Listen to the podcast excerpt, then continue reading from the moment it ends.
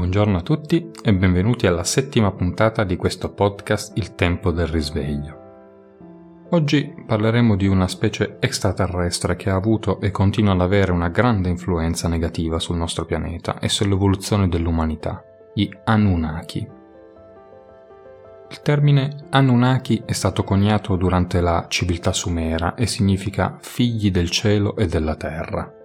È stato portato alla ribalta dallo studioso Zechariah Sitchin che tramite le sue traduzioni dei testi sumeri ha portato alla luce evidenze che la razza umana sia stata in passato visitata da gruppi di extraterrestri provenienti da un pianeta chiamato Nibiru, pianeta di cui oggi gli scienziati sono a conoscenza ma di cui ne tengono ben nascosta l'esistenza e lo chiamano pianeta X. Nibiru è un pianeta ad orbita eccentrica che in seguito alla sua espulsione naturale dal sistema stellare Sirio B confluì nel nostro sistema solare più di 450.000 anni fa. Le meccaniche celesti crearono una dinamica che consentì a Nibiru il continuo rientro nel corpo del nostro sistema solare, ad intervalli di circa 3600 anni, per poi tornare ai campi esterni di Sirio, dal quale sarebbe rimbalzato ancora e ancora in una rivoluzione senza fine. Gli abitanti di Nibiru, gli Anunnaki, sono una specie di origine rettiliana altamente evoluta tecnologicamente, con una attesa di vita lunghissima per un terrestre, dato che un anno di Nibiru corrisponde a 3600 dei nostri anni, poiché è basato su un ciclo vitale diverso dal nostro quel lontano periodo essi realizzarono che il loro pianeta di origine era votato all'estinzione ed iniziarono a viaggiare nello spazio per trovare risorse minerali per salvare il loro pianeta o per trovarne un altro da abitare. A quel tempo gli Anunnaki entrarono per la prima volta in contatto con la Terra. Come molti altri scopritori di nuovi mondi, essi immaginarono che la nuova Terra li avrebbe condotti alla salvezza, grazie al suo ambiente biologicamente favorevole e ricco di specie di vita. Quando il pianeta Nibiru giunse ad una distanza che consentì loro di sondare completamente il nostro pianeta, si imbarcarono sulle loro astronavi, decisi a dare un'occhiata da vicino. Con loro sorpresa trovarono un pianeta remoto e primitivo, prorompente di infinite piante e specie animali, e privo di ogni segno di civiltà intelligente, e questa, per essere provenienti dal ben più antico sistema solare di Sirio, fu una scoperta rivoluzionaria. Non immaginavano infatti che un pianeta con tali risorse non fosse stato ancora abitato da specie senzienti, almeno superiori agli animali incontrati durante le loro prime missioni esplorative. A quel punto svilupparono un piano per evacuare i loro capi le famiglie della loro elite e lentamente ricostruire la loro civiltà sul suolo della Terra. Per molti anni lasciarono il pianeta Terra al suo naturale processo di evoluzione, sperando di poter constatare durante le successive visite nel nostro sistema solare che aveva fatto qualche passo avanti nell'evoluzione, coscienti come erano che un giorno avrebbero avuto bisogno di forme di vita intelligente da cui ricavare energia.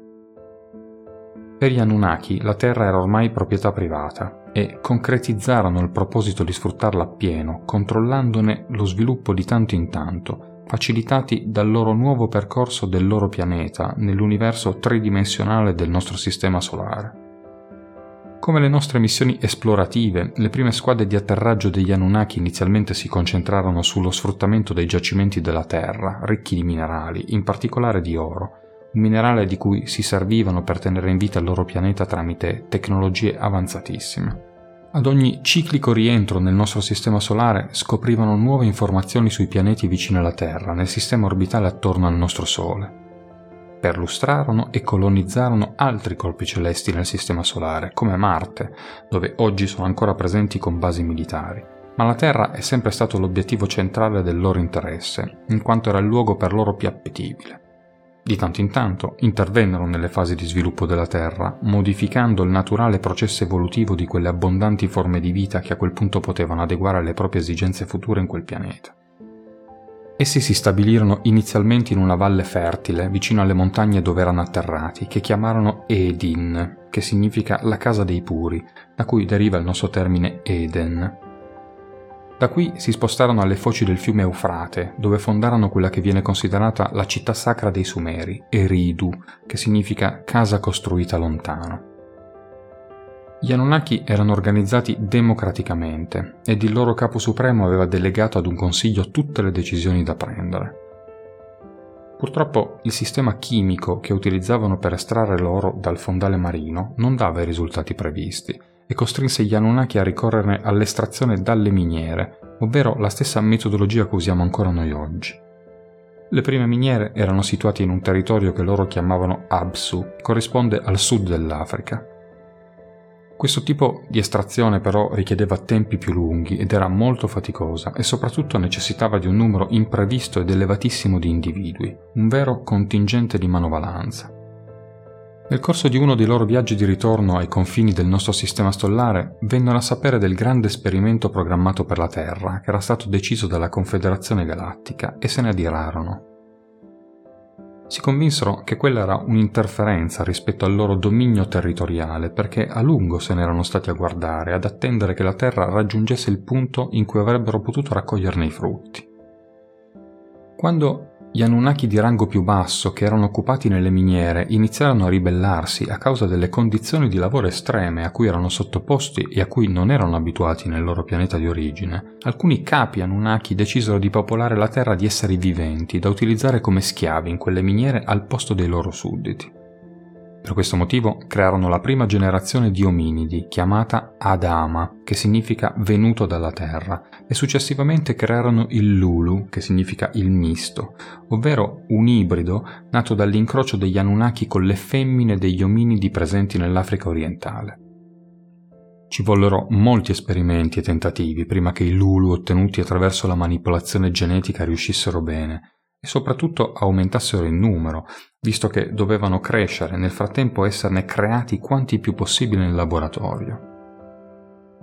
Il processo era complesso, l'ibridazione doveva essere ottenuta in vitro, previo prelievo di seme anunaco, in seguito purificato e impiantato in un ovulo di femmina terrestre e reimpiantato in una Anunnaki di sesso femminile che fungeva da incubatrice.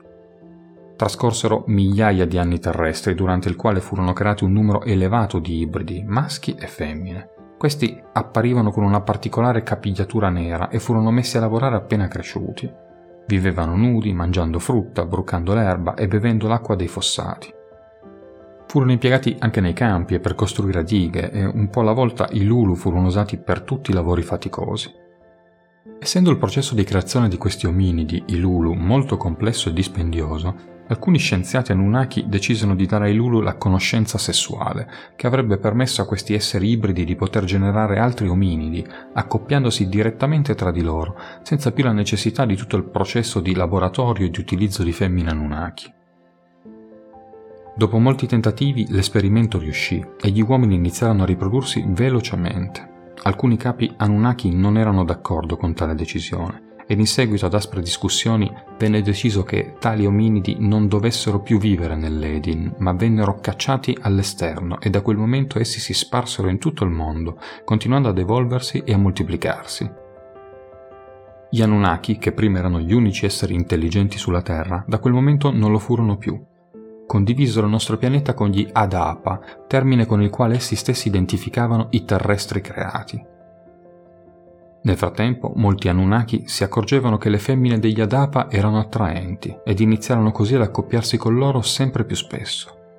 Alla fine, queste cominciarono a partorire dei figli, alcuni dei quali si accoppiarono in seguito tra di loro. Cominciarono a nascere individui con diverse percentuali di DNA, terrestre e anunnako.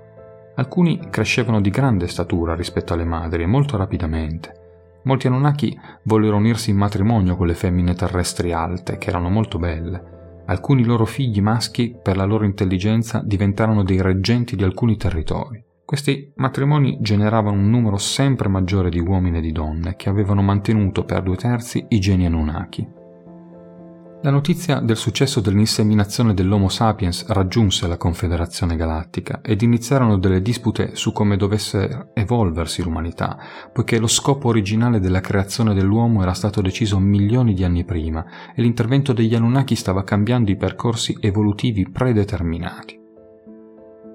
Gli Anunnaki decisero che il solo modo di riprendere il controllo del loro nuovo dominio era sabotare la nuova razza umana, in modo da sviare per sempre l'attenzione di altre civiltà spaziali dal pianeta Terra. Le squadre di genetisti Anunnaki discesero sulla Terra e ricostruirono il DNA, disattivando 10 delle 12 eliche che inizialmente costituivano il nostro bagaglio genetico originale, il nostro codice di luce, che era la base della nostra evoluzione, così come era stata decisa dalla Confederazione Galattica. Una volta che i biologi genetisti ebbero completato la loro missione, i loro ingegneri svilupparono attorno al pianeta Terra una griglia energetica, un immenso campo di forza che creò tali onde di dissonanza da non consentire più ad altre civiltà di entrare in risonanza con gli esseri umani. I discendenti degli Anunnaki da quel momento si incrociarono con l'Homo sapiens, usurpandone il potere e autoproclamandosi elite dominante sul pianeta. Come vi ho già raccontato in un'altra puntata, quando intervengono nei fatti di Atlantide, essi alterarono i valori e le percezioni di quella civiltà, approfittando delle paure primordiali dettate dalla sopravvivenza, creando conflitti e guerre, ed introducendo nella cultura riti sacrificali, metodologie di controllo di massa e manipolazione mentale.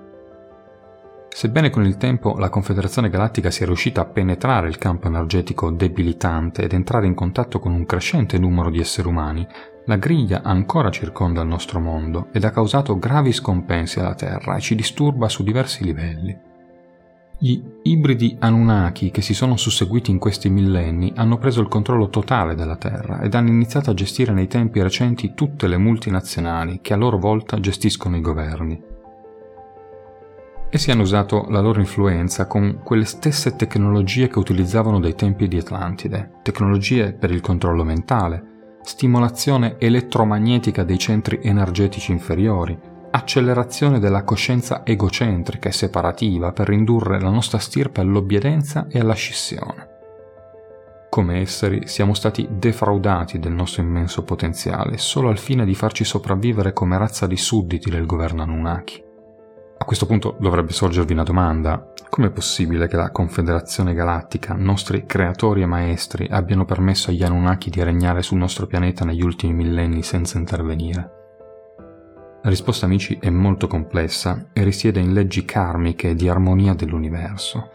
Avendo gli Anunnaki intrecciato il loro DNA con il nostro, si resero partecipi involontariamente della nostra evoluzione ed intrecciarono i loro destini karmici con il nostro, acquisendo alcuni diritti sulla nostra evoluzione.